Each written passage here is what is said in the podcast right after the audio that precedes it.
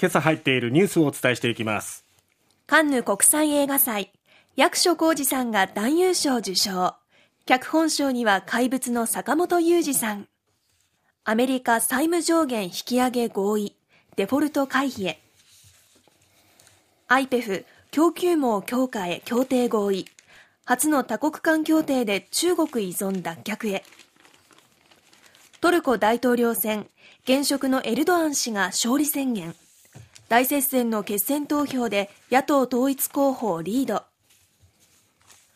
大相撲夏場所、横綱照ノ富士がじゅうよんしょうで優勝。関脇霧馬山は大関昇進へ。さて、えー、まずは快挙です。フランスで開かれましたカンヌ国際映画祭で、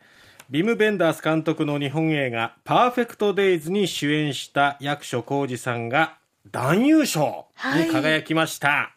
すごいですね。ふたりめですね。そう、そして是枝監督の怪物の、えー、脚本を手掛けた坂元裕二さんが脚本賞をそれぞれ受賞と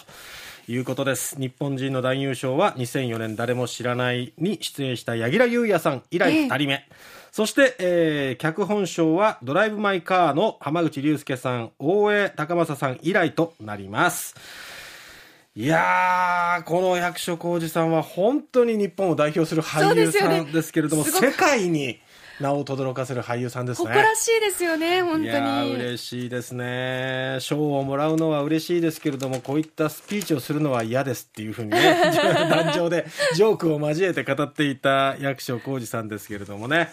今回のこの映画はヴィム・ヴェンダース監督がぜひ、えー、この役所広司さんと一緒に映画をやりたいということもあって、はい、外国人監督が手掛ける日本映画、ね、日本映画のことが大好きで小津安二郎監督に傾倒していたヴェンダース監督が、その小津作品の常連の名優であった、えー、方の名を挙げて、僕にとっての劉智秀ですと役所さんをね称えて、そしてその作品で見事に男優賞に輝いたと、はい。一方是枝監督の怪物、えー、こちらで脚本を手掛けた坂元裕二さん、まあこれまであの東京ラブストーリーを皮切りにいろいろなテレビドラマの脚本を手掛けて話題となってきて、最近映画でいうと花束みたいな恋をしたなどもね、えー、知られていますし、ドラマではカルテットとか、はいはいはい、えー、大豆田十和子のもっともっとさんにんの夫とかね、えーえー、そういう数々の作品を手掛けていて、そしてそんな商業的な作品を手掛けていきながらも、きちんとこういうね、また芸術の舞台で、えー、映画で脚本賞を取るっていう、またこのマルチな方ですね。すごいですよね。えー、今回この怪物がろくがつふつかに上演となりますので、これまたさらに注目度がね、はい、上がるんじゃないかなと思います。さて、えー、続いて注目されていたアメリカの債務上限どうなるのか、引き上げられるのかどうかということでしたが、えー、どうやら合意しそうです、はい。バイデン大統領と、えー、アメリカのマッカーシー下院議長は連邦政府の債務上限の引き上げについて基本合意したということです、えー、正式にはさんじゅういちにちに議会で採決するというふうにマッカーシー氏は記者団に明らかにしております。ただ民主共和両党内には引き上げの上限をめぐって異論があって、党内調整が難航する可能性もあるということです。まあ民主共和その、まあ、ちょうど真ん中あたりの考えの方たちは合意するんじゃないかということですけども、その強硬派、それぞれの強硬派の人たちは、えー、お互いに債務上限を、いや引き上げる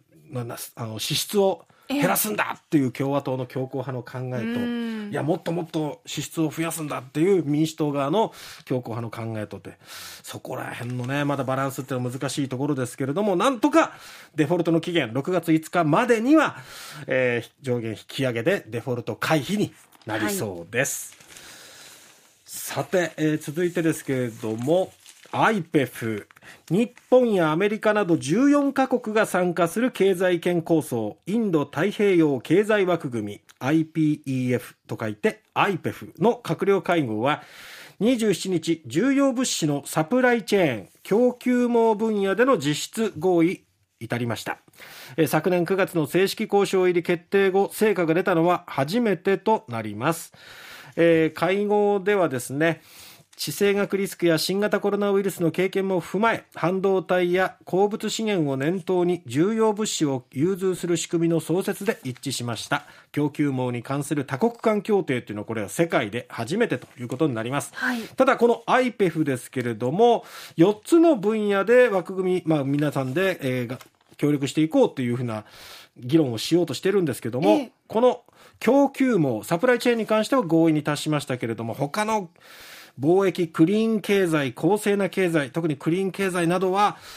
みんなで合意に至るかどうかっていうところはね、ちょっと懐疑的なところもあって、東南アジアの国々などはやっぱり脱中国っていうところまではなかなか踏み切れないところもあって、まあ利益を取りがちなこの東南アジア、自分たちに利益があるかどうかで判断しがちなその国々も合意の方向に持っていけるかどうかっていうのは日本、アメリカのまあリーダーシップが重要というふうになってきます。さて、えー、トルコの大統領選の決選投票で現職のエルドアン大統領はイスタンブールで支持者を前に演説し勝利宣言しています、はいえー、開票率およそ きゅうじゅうきゅうパーセント の段階でエルドアン大統領が野党統一候補クルチダルオール氏をおよそよんポイントリードしています。